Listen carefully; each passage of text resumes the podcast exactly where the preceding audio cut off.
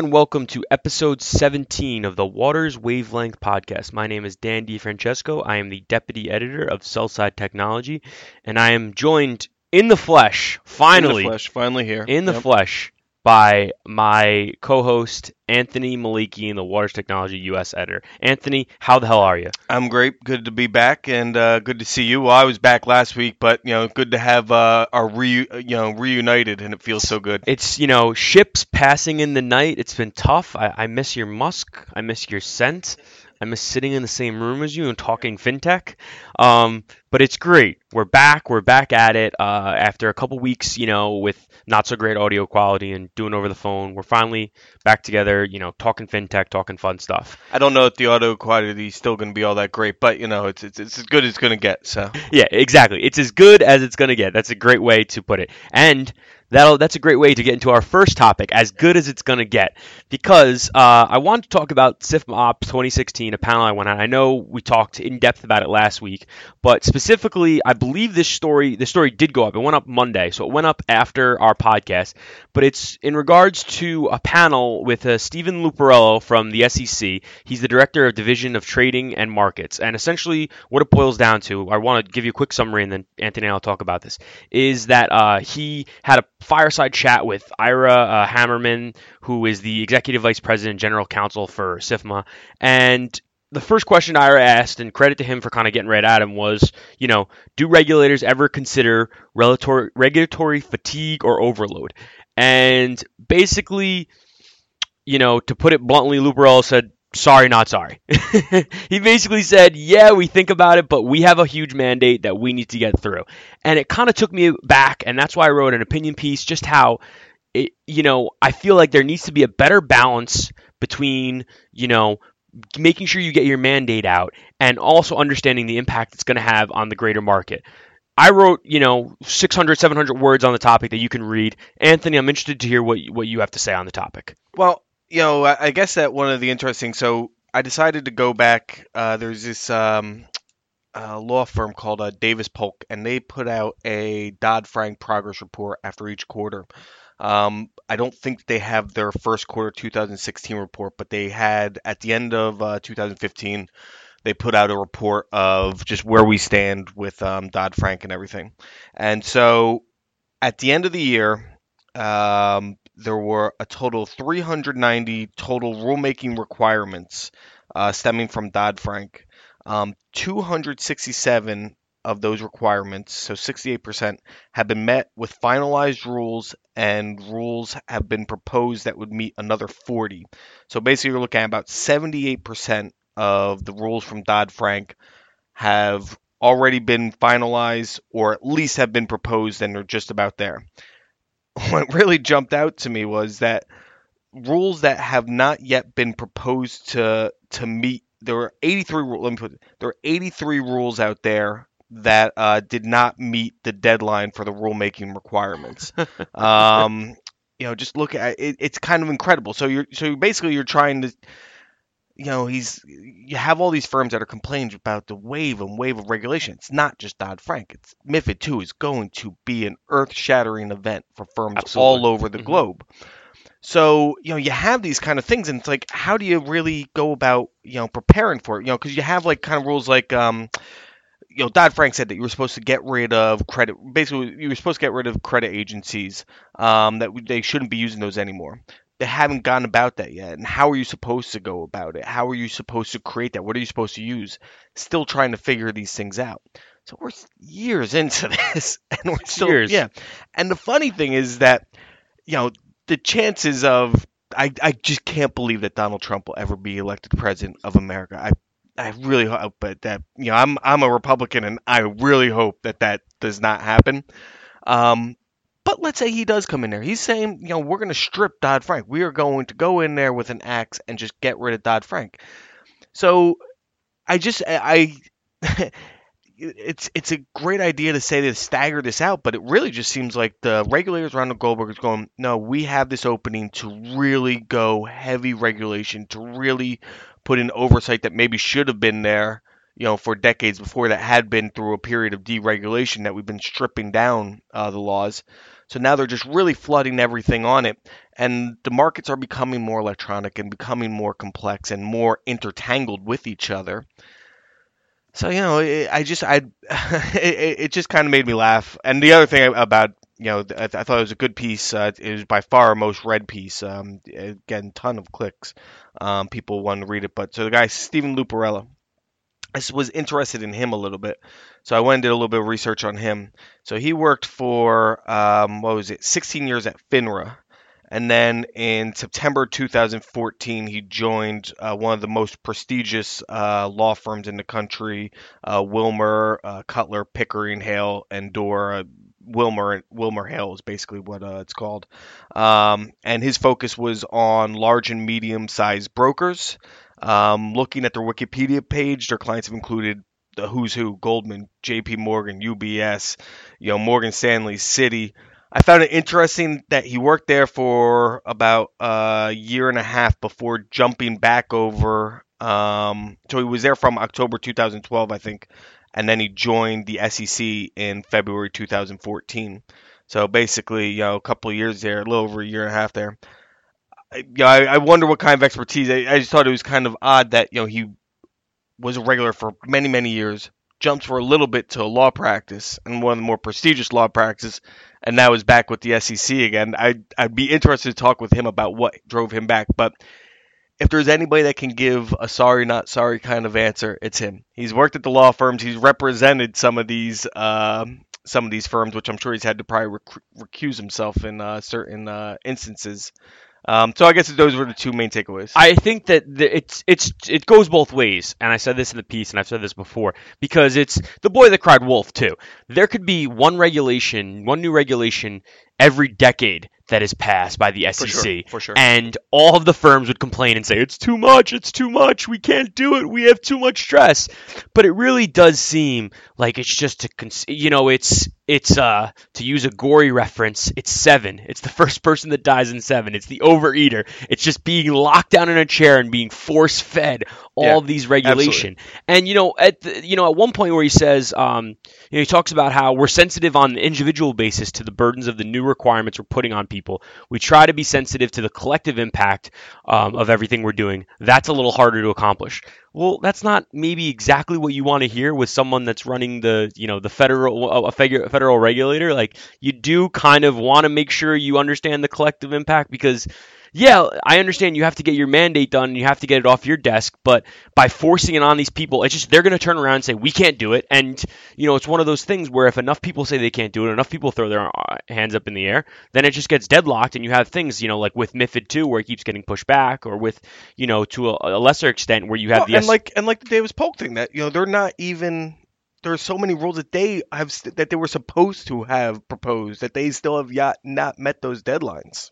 It's just it seems it, it just you know stood out to me um i, I don't know i, I was I I just feel like they need to do a little bit better job of trying to space things out. And basically, he said to a point that they're not going to be able to. Nothing's going to change. Um, you know, but you know, I don't see I don't see that we're going to be able to space any more than we can space already. That's what Luparello said. You know, direct quote. So yeah, it's just you know, it, it was it was very very interesting um, perspective from him at SIFMA Ops that I thought was was worth bringing up. So we'll see. But you know, case in point, you know, it's not going to change, folks. They're going to keep coming down the pipeline. Nothing is going to change. Uh, speaking of change, one thing, one space that is changing rapidly that we have discussed before, but it's always worth discussing again, is the fixed income space. My God, that transition, the brilliance of that transition. That's why you pay me the big bucks, Tony. That's why you pay me the big bucks. Uh, but you know, Anthony's done a great job of covering this. You know, whether it's new platforms or different stuff in the space, and it is a very, very interesting. You know, of rapidly evolving space. I believe in your. You know, he wrote an opinion piece on it this week, and you said that you know someone at Natas basically compared it to the electronification of the uh, that, the equities market two decades ago. It's you know it's exciting times right now for fixed income.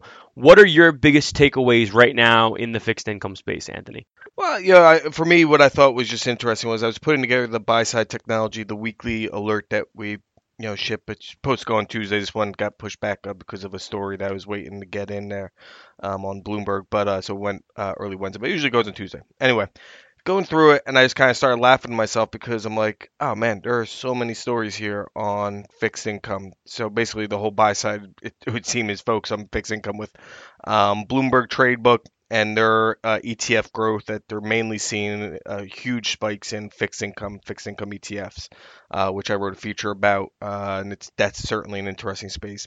You have an electronic trading platform. We get an update. Uh, previously, we had an update with Trumid. Decided to reach out to Electronifie, see where they're at right now, and you know they kind of laid out their vision for how they want to uh, increase the active traders using their platform. Uh, we had panelists at uh, Natas that were talking about the move away from single dealer platforms and moving toward all to all platforms. So, you know, I had an article up on that. Uh, there was my opinion piece looking at machine learning, how machine learning can help connect, potentially connect um, like minded or connect bonds that are uh, very similar uh, but not exact. So you can kind of be able to more accurately uh, find and price bonds. Um, and then MarketAxess got an update on uh, their uh, trading volumes as well. So I guess for me, you know, so much space is being spent talking about blockchain, and rightfully so. It's what people want to read. You know, judging by our clicks, it's what people want to read. Um, things like uh, high frequency trading, cybersecurity, you know, all these kind of different things are interesting. There's no doubt about it. Um, but really, for my money, the most interesting space right now is fixed income. The most the the real progression of using technology to create advancement and to improve a market. That is fascinating to me. Um, and you know, with MiFID two coming, there's a big panic around you know new transparency requirements and new clearing requirements. Is there technology, potentially technology driven solutions that will be needed in the space? Um, in addition to these electronic platforms are trying to boost liquidity in the space, and you know co- companies like Algomi's uh, Honeycomb network that tries to connect the buy side and the sell side. It's interesting time. It's it's for me. You know, so much is, is written about you know some of these other trendy topics, but this is the one that's going to really have a huge effect on the market. For you know, I mean, it's, it's been going on for a decade, if not more, but really, you know, for the next decade, I can see. Yeah, it's an interesting space. I mean, since I've been involved with waters and since I've been involved in financial services technology, I've always heard the liquidity issue with fixed income, the liquidity issue with fixed income, and you know this electronification of the space. It seems that's something that's going to improve that. That's obviously the the biggest issue, one of the biggest issues in the fixed income space. So, yeah, there's a lot I mean, I guess do you think you know, and and so a couple people touched on it, and it's they seem kind of wishy washy on it. Do you think the you know bringing in AI and machine learning into the fixed income space, do you think that'll really change or be able to affect that that issue that they keep, seem to keep having with the liquidity? Well, right now I think it's just more interesting as a topic, as a theory. It's not near ready for prime time yet, and especially not in fixed income. Um, there are a lot of firms that are touting their machine learning but do they actually have uh, cognition? Do, you know, are is it more than just simple AI? Is this true machine learning techniques that are being employed? I think that it's being loosely used right now as a term. Uh, for fixed income, it there's clearly an area to be able to more easily recognize and connect like bonds, like-minded uh, investors, connect the buy side to the sell side. That is certainly a potential um, that Electronifie is going to try and use with their uh, platform as well. Uh, but right now, overall, it's more of an interesting topic than it is really anything that we're going to see there for a little bit. But again, why it will be something that will be interesting, uh, a sector that's going to be very interesting for years to come because you're going to see it in equities first, as is true of anything, and then eventually it's going to sweep over into uh, FI interesting. You know, you take a shot at the beginning of your your opinion piece on blockchain, and those words. It's going to be you know potential, future. Sounds very similar to the blockchain space as well. I'm right. Well, so Victor, uh, our editor in chief, Victor Anderson. Uh, That's a good point. We should know. we should bring that up. Yeah. Um, he wrote uh, a good opinion piece just um, yesterday, I think it was Wednesday, um, just talking about the hype machine around blockchain Um, and he's very right. He's very on point, and I think that you can hear a little bit of our exasperation a little bit when we talk about blockchain. We have to write about it. There are a lot of stories that are coming out about it. There are a lot of people that want to talk about and have their name connected to it. Um, but he's got that opinion piece coming out. There's something else I'm working on that I can't that I don't want to give too much away on right now, but basically that is Ooh. going to just base, uh, forget my language, but it's going to shit on blockchain a little bit and and the actual uses that there that the hype machine around this has just gone way too far, and that the act that we're not going to really see much coming out of um, out of the blockchain space. So, you know, I I with blockchain, yes, I understand it's the future type, but God, we so much. Ask you a question. Yeah. Burnt fi- burnt fingers, right? That's what he. Uh, that was the type. What is that? A, uh saying or something? What is I've that? been a South working- African or? or I've been British? working with Victor now for uh, let's see here. He came in, I think it was around February 2010. So what are we talking about? Six years now. He has so many different sayings and stuff like that that I'm not 100% sure of. So I'm not. a I haven't. I haven't talked to him uh, yet since he I'd posted say that. I'd say Victor, let us know, but I'd say there's what a two percent chance he's actually listening to this podcast. um, but to Tony's credit, that is it is a really good piece that Victor wrote, and uh, it really calls out a lot of the issues. I think the biggest thing is I think that there are a small number of people that are leading a big movement and the people that are following don't know enough about it but the small number of people leading it at least pretend like they know what they're talking about and use a lot of words in the right spaces and it makes them feel like okay yeah this seems like it'd be a good idea without a lot of people diving into the actual Well, technology. it seems to me that there are a lot of smart people that are just like creating this hype machine, and it's like uh, Fry in Futurama. It's like shut up and take my money, and they're just gonna throw money at Yeah. it. You know? Yeah, and the the a point, you know, I'm gonna I'm actually gonna do a story on. I'm planning on doing shocker a story on blockchain as well, talking to someone on the buy side about the impact on the buy side.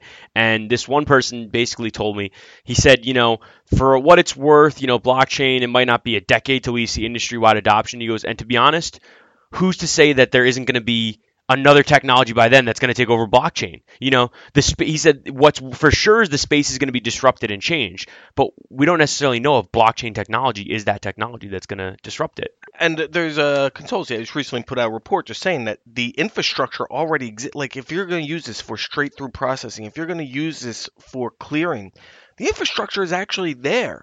Just use the infrastructure better. You don't have to go to this whole new. Uh, the, the saying that uh, blockchain is a solution looking for a problem. It's very true. you know, we have problems that you can solve without using having to just rather than throw the magical word of blockchain at it. So. Yeah. Well, whatever. We're both sick of talking about blockchain, so that's enough blockchain. Uh, on to something that we both enjoy. Kentucky Derby was Saturday. Uh, I uh, indulged myself in some gambling throughout the day. I got involved in the undercard as well as the main event. That's that's Yeah. heavy gambling right there. Yeah, yeah. Yeah, didn't ended up. I think overall for all when it was all said and done, I think I was down about four dollars.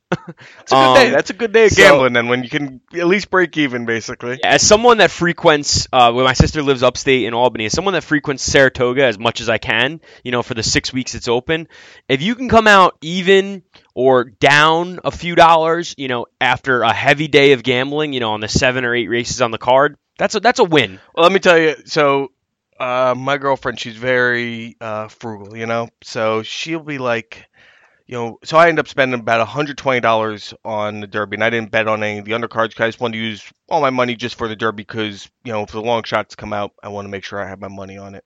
Yada yada yada. Hit it big or go home, yeah. But so she asked me like, how can you spend hundred dollars on that? I go, honey.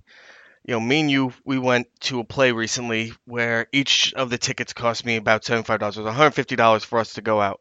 It was a lovely experience. It's fantastic. This is my form of entertainment, okay? You know, and honestly, I can actually get some money back out of my form of entertainment, as opposed to the to the plays and the shows that we go to, where you know, once those memories are gone, they're just gone. You know, um, So yeah. true, so true. And you know what? It's it's uh, and maybe this is completely wrong, but in my warped mind, it's the best odds you can get. Get like Nyquist was the favorite. Nyquist was three to one odds, right? Tonight, if I want to bet on the OKC Spurs game, whoever the favorite is, I think now if, if the it Spurs was legal are. to do that kind of gambling, If it New was York legal State. to do that type of gambling, if I wanted to, the Spurs are going to be minus 130, minus one. one they, I'm never going to get that good of odds on the favorite. So for your now, now it's going to change now come the Preakness because Nyquist will be the favorite and he'll probably you know you'll have to spend money on the Vig, but still. This this race is unique in that regard that you know yeah the favorite you know rarely goes off like he Nyquist was a huge favorite. He ended up going off at two to one. He was three to one morning line, two to one by race time it was a it was a rare race where you get the favorite and then the second favorite coming in one two with exaggerator almost clipping them down down the stretch there. Exaggerator was coming off at five to one, but uh, if you look at it, it's the Belmont since uh, from 1980 to 1999. Not a single uh, favorite morning line favorite uh, hit um, so spectacular bid in '79 and Fusaichi Pegasus in 2000 broke that. Um, but then you look since 2000, it's actually happened seven times with uh, Pegasus, uh, Big Brown, Smarty Jones, Street Sense, um, California Chrome, uh, American Pharoah, and Nyquist. So it is becoming a little bit more. It happens a little bit more, and this is three years in a row now that the favorite is one. With that being said, there's still a good chance that a non-favorite's going to come in, and because there are so many horses the the difference. So Nyquist was the favorite at two to one, but and then you had Exaggerator at five to one. Five to one's very good odds. But then everybody else after that was ten to one, if not you know fifty to one. You know, it was, yeah, it, was, yeah, it goes on down the line. So uh, yeah, it was uh, it, it's definitely a fun race to bet on because you can hit some. I've, there are uh, there are a couple that I've hit in my life that uh that were uh, vacation paying hits. Yeah, can this horse win the Triple Crown? Um, I well, you know, I, I didn't give him the credit he deserved uh, going into this race. Um, but to be fair, there are a couple things to remember. Uh, it just rained, uh, so the track was a little bit off. Uh, it was a slow uh, Derby. Was, uh, the the Beyer score was a 103, which is tied for the fourth slowest since 2000. Um, American Pharoah had a 105. The average Beyer for the winner is usually about a 108. Um, and the, the thing I worry about, I think he definitely wins the Preakness. Um, I think that if I own Exaggerator, I hold him out of the Preakness and bring him back for Belmont. Spoil sport. Yeah, exactly. Just I I could really see. I don't think that he looked like Nyquist looked like a horse that was you know just about done there at the line. Um, and he's gonna have to race another hard one in the Preakness. A bunch of horses are gonna take off like um uh, Lani, the Japanese horse, which is a distance horse. That horse has got to be lined up right now for the Belmont, which is a mile and a half as opposed to a mile and a quarter. So my money would say no. I don't think that we're going to get a triple crown winner. Uh, this we at least year. get it exciting. We'll we'll at least win the Preakness because if they lose oh, the Preakness, yeah, then the Belmont then, is just then kinda... yeah, then it's just a nothing race anyway. Um, but yeah, uh, I do think that he wins the Preakness. I absolutely. Um, right now he's top form. Uh, he didn't have to extend himself that much in this race. Uh, like I said, you know, he, he, seemed to have an easy trip. Jumped right to the front, got right on, you know, second place. You know, just around turn, stayed out of the dirt, didn't have to slog through it, stayed on the rail. Does that really matter though when it's there's so much time in between races? If he had to run a hard, like the fact that Exaggerator would sit out the Preakness and then run the well, Belmont. This is completely unprecedented for the for this kind of a, a thoroughbred. Is that there, it's two weeks later and you're back at it again normally you have off a good month, you know, before you're racing again. So it's going to be a very quick turnaround for him.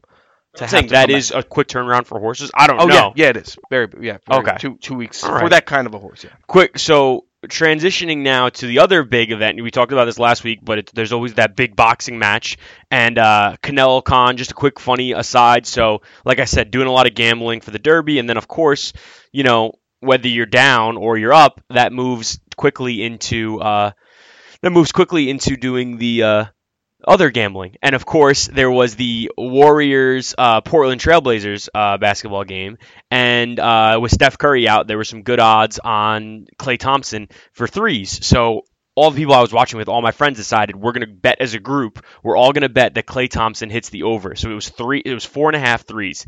He hits basically meaning we bet the over, meaning he'd have to hit five threes or more for us to win the bet. So all of us bet the over, and of course comes out hot, hits four threes in the first quarter. We're like, this is easy money. We're looking at halftime lines. We're thinking we're just going to roll this over. Goes stale, goes quiet can't hit anything, goes all the way into the middle of the fourth quarter, and then hits it. Everyone's cheering, yeah! Yeah, yeah. I mean, this is we're not talking life changing money. This is just a little bit of money here and there. But of course, then everyone's blood's going. Well, Money won is so much better than money earned. Hundred percent, hundred percent. Oh, let's let's bet the boxing match now. So you look at the boxing match. Well, it's no fun to bet the guy that's minus four hundred. I think uh, I think Canelo was minus four hundred or minus three thirty. So that's a return on investment that's you know awful in, in the gambling world. Well, you have this other guy. He's plus plus four hundred. If I put hundred bucks on him, that's four hundred bucks. Oh man, that's that's awesome.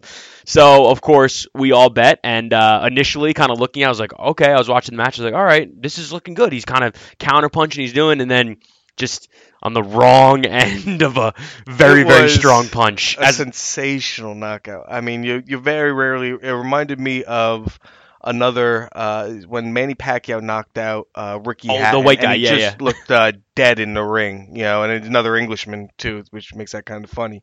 But uh, yeah, I mean, it, the fight went the way you know everybody kind of really expected. That Khan has all the tools to uh, be able to outbox uh, Canelo in theory. To be, he's got incredibly good hand speed and footwork, um, and he was doing a very good job. But you really saw something change around the fourth round. It really, the fourth and fifth rounds were kind of like me and my friends were sitting there. Me and my buddy, uh, kid Brendan, uh, he's you know boxing expert uh, as well, and we was like, this is the, the the tide is turning quickly here. And then for some reason, Khan it looked like he was trying to jump in with a left hook the way Mayweather likes to do those lead left hooks, and he wasn't that quick on it. And Canelo just absolutely decapitated him. And that's why you gotta love this sport, man. When you watch a knockout like that, oh god, man, I was I couldn't go to sleep till like three, four in the morning because I was just so amped up. you know that he'll never be the same, and it's the early onset of CTE, and Oh, I mean, yeah, no, and but this was this for him was basically the his career had already kind of you know it was a good career but never great. 28, I thought though. only 28, but had he's had some brutal knockouts in his career. Um, and he just he doesn't really seem to take a punch. That punch would have knocked out anybody, but you know, so you can't blame his chin on that. Uh, but this was his I'm gonna grab at the gold and take a big risk. You know, he's a huge underdog, obviously. Take a big risk, but I have the boxing ability. I can do this. And it worked for five and a half rounds. Got paid. hey, check still clears. Yes, the check will still clear. So the the next obvious question for this is: Will we see the much talked about Canelo GG Triple G fight? Just to give those for those of you unfamiliar, because I didn't really know anything. I'm not a big boxing guy. I didn't know anything about Triple G. This was a guy that you know a lot of people said uh, Mayweather basically you know ducked, didn't want to fight him later on in Mayweather's career. Uh, do yourself a favor, go on YouTube, search Triple G highlights. I watched one the other night. Um, it showed a couple. I saw one where the they threw in the towel on the guy he was fighting. I saw another one where he knocked out. It was a shorter, stronger black guy. You might know who who he was. I don't know who it was. Uh, the look on the guy's face when he got knocked out was just like what what just happened. I mean, the guy's a mon- where where is he? Where's he from? Kazakhstan. Kazakhstan. Yeah, okay. He's an outstanding amateur. He's old. Um, so he's got to really kind of cash in now. That's why he's looking to get these big fights. Um, you know, Canelo's still a young kid, um, you know, comparatively. Uh, I in boxing, these things never seem to really work out. They take forever to put together. But because of Triple G's age, and I think because he just believes that he's is How old a is, Tri- god. how old is Triple G? he's in his 30s somewhere. I- He's I'd have to look undefeated, right? Oh yeah, yeah. He's undefeated. I think his his record is something like what is it? It's like 20, 28 wins, 26 by knockout. Um, I mean the guy's the guy's a monster. So Yeah, he's 34 years old, so he's up there right now. Uh, okay, so to that point, how quickly would they hypothetically they could fight in the fall, right? Yeah, I mean, ideally, if if it was to happen, uh, your October time frame is a great time to sell a fight. You know, September, October is a really great time. Or else, then some people like to, that first week of December when you're st- still not quite thinking about you're thinking about Christmas, but you're still willing to spend seventy dollars on a big fight. Um, but yeah, so ideally, it would happen in the fall. Um, you know, it's there's a lot of talk about it. I I don't think it's going to happen this year, but I you know, and Canelo is a smaller guy. I think that he's a little bit worried, but Triple G is also the right guy for Canelo to fight. He sh- Canelo shouldn't be fighting slick fighters. He should be fighting, you know, guys that he's not going to have to look for. Um, and so uh, there's hope. I hope that it will happen, but too often in this sport, you know, you have to wait forever for it to happen. Since both these guys are if I'm right, correct in saying, I believe I'm correct in saying that they're both knockout guys. Oh yeah. Is this going to be similar to like a, a Micky Ward and uh, No, because you, can't hit. You know, with the way these guys crack, you're not gonna. I mean, Canelo is a little bit more of a volume. You know, he he'll knock you out, but he'll take his time to get there. Triple G's the kind of guy. He puts the right glove on you, you go to sleep. could we see a simultaneous knockout? Has that ever happened? Could we see it like in the movies where they both hit each other at the exact same time and knock each other it out? It has happened in the sport about like you see some like uh great. There's some great MMA ones actually that have happened where two guys hit each other and they get knocked out. Uh, no, I would have put my money on that, but hey, let's see what the odds Imagine are. the odds. Oh, imagine talking about great odds. Imagine the odds on that. Um, I know we're running long. Real quick, I want to tell you a funny story about SIFMA uh, that I that I for, I forgot to tell you. So at SIFMA Ops, I'm there, and of course at all these things they have the golfing. The you know we, you know I've hit the farthest. So there's a whole crowd over there. This is when everyone's getting drinks after the first day. So I walk over there, and I'm standing there, and uh, there's a really tall really really good looking guy standing right next to me. Like i'm not talking like oh yeah no this guy like stands out at how good looking he is. I'm gushing about this guy but So you'll understand why. No shockingly no. That'd be a great story. So whatever. He goes and does his thing. I look at his name tag and he's uh T- Talisi's ta- it's their big data vendor arm. I probably pronounced it wrong. I apologize whatever. So I put it out of my mind because I don't think about good-looking men I see all the time randomly at, at tech Just conferences. me, Dan. Just yeah, me. just Anthony and his beautiful beard.